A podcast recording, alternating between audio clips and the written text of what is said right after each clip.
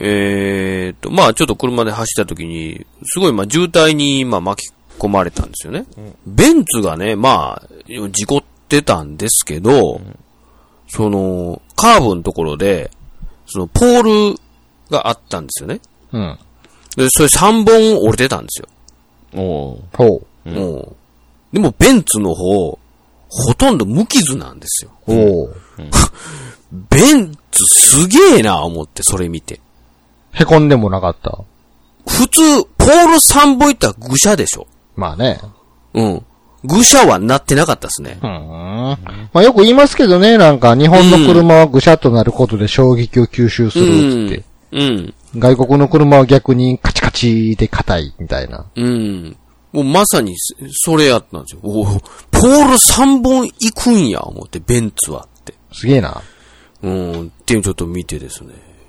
ベンツの凄さをちょっと見てしまってるだけなんですけど。なるほど。あれ結局どっちがいいんですかぐしゃって潰れる方と硬い方。事故らないのが一番じゃないですか。まあそれは当然そうですけど。まあもうほんまね、K とかやったらペシャでしょうね、 もうね。ね、よくなんか潰れたことによって衝撃を逃がすとか、ね、国産車はそういう仕組みになってるとか聞きますけど、めっちゃ子供の頃から、いや、もう死ぬやんってめっちゃ思ってましたけど、ピシャンゴだったら。なんか外国の車は、あの、銃撃戦の時に盾になるとか言って、いえいえ、ものによるやん、それ は。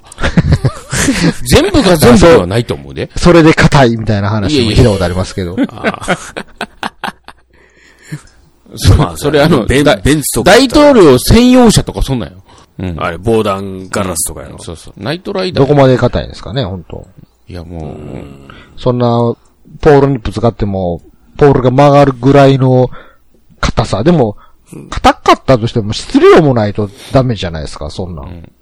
負けない、負けないようにするためには。まあね。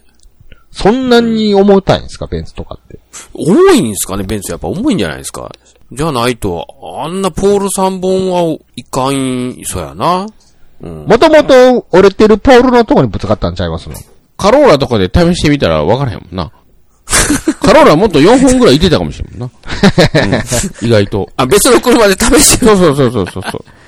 京都のまあそこはちょっとわんからんけど、うんそのポール自身がね、どうやったんかは何とも言えんけども。まあでも確かに、あのーうちの嫁が数年前に交通事故にあって、まあもらい事故でぶつけられた方なんですけど、うん。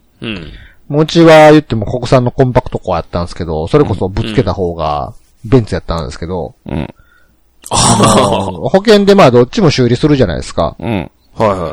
で、一応、その向こうの、その修理の請求とかもこっちには来てたんですけど、うん。うん。なんかあの、外装がちょっと擦れたぐらいでしたわ。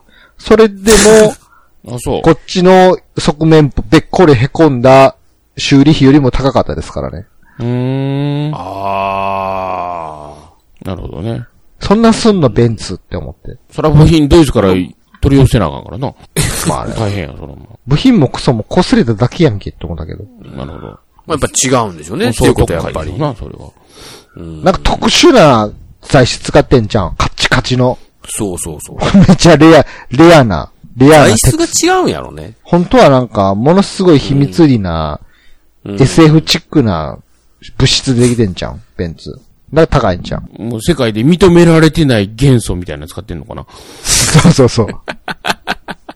認められてないやつ。その原子構造は未だ不明みたいな感じの。加工するにも、ダイヤモンドカッターを何個も壊さなあかんぐらい、カッチカチのやつうん使わ量れてる産んだできへん。ね、 もう。やめてくれ、言わない、そうや製な造の方は。まあ、そんなんでした。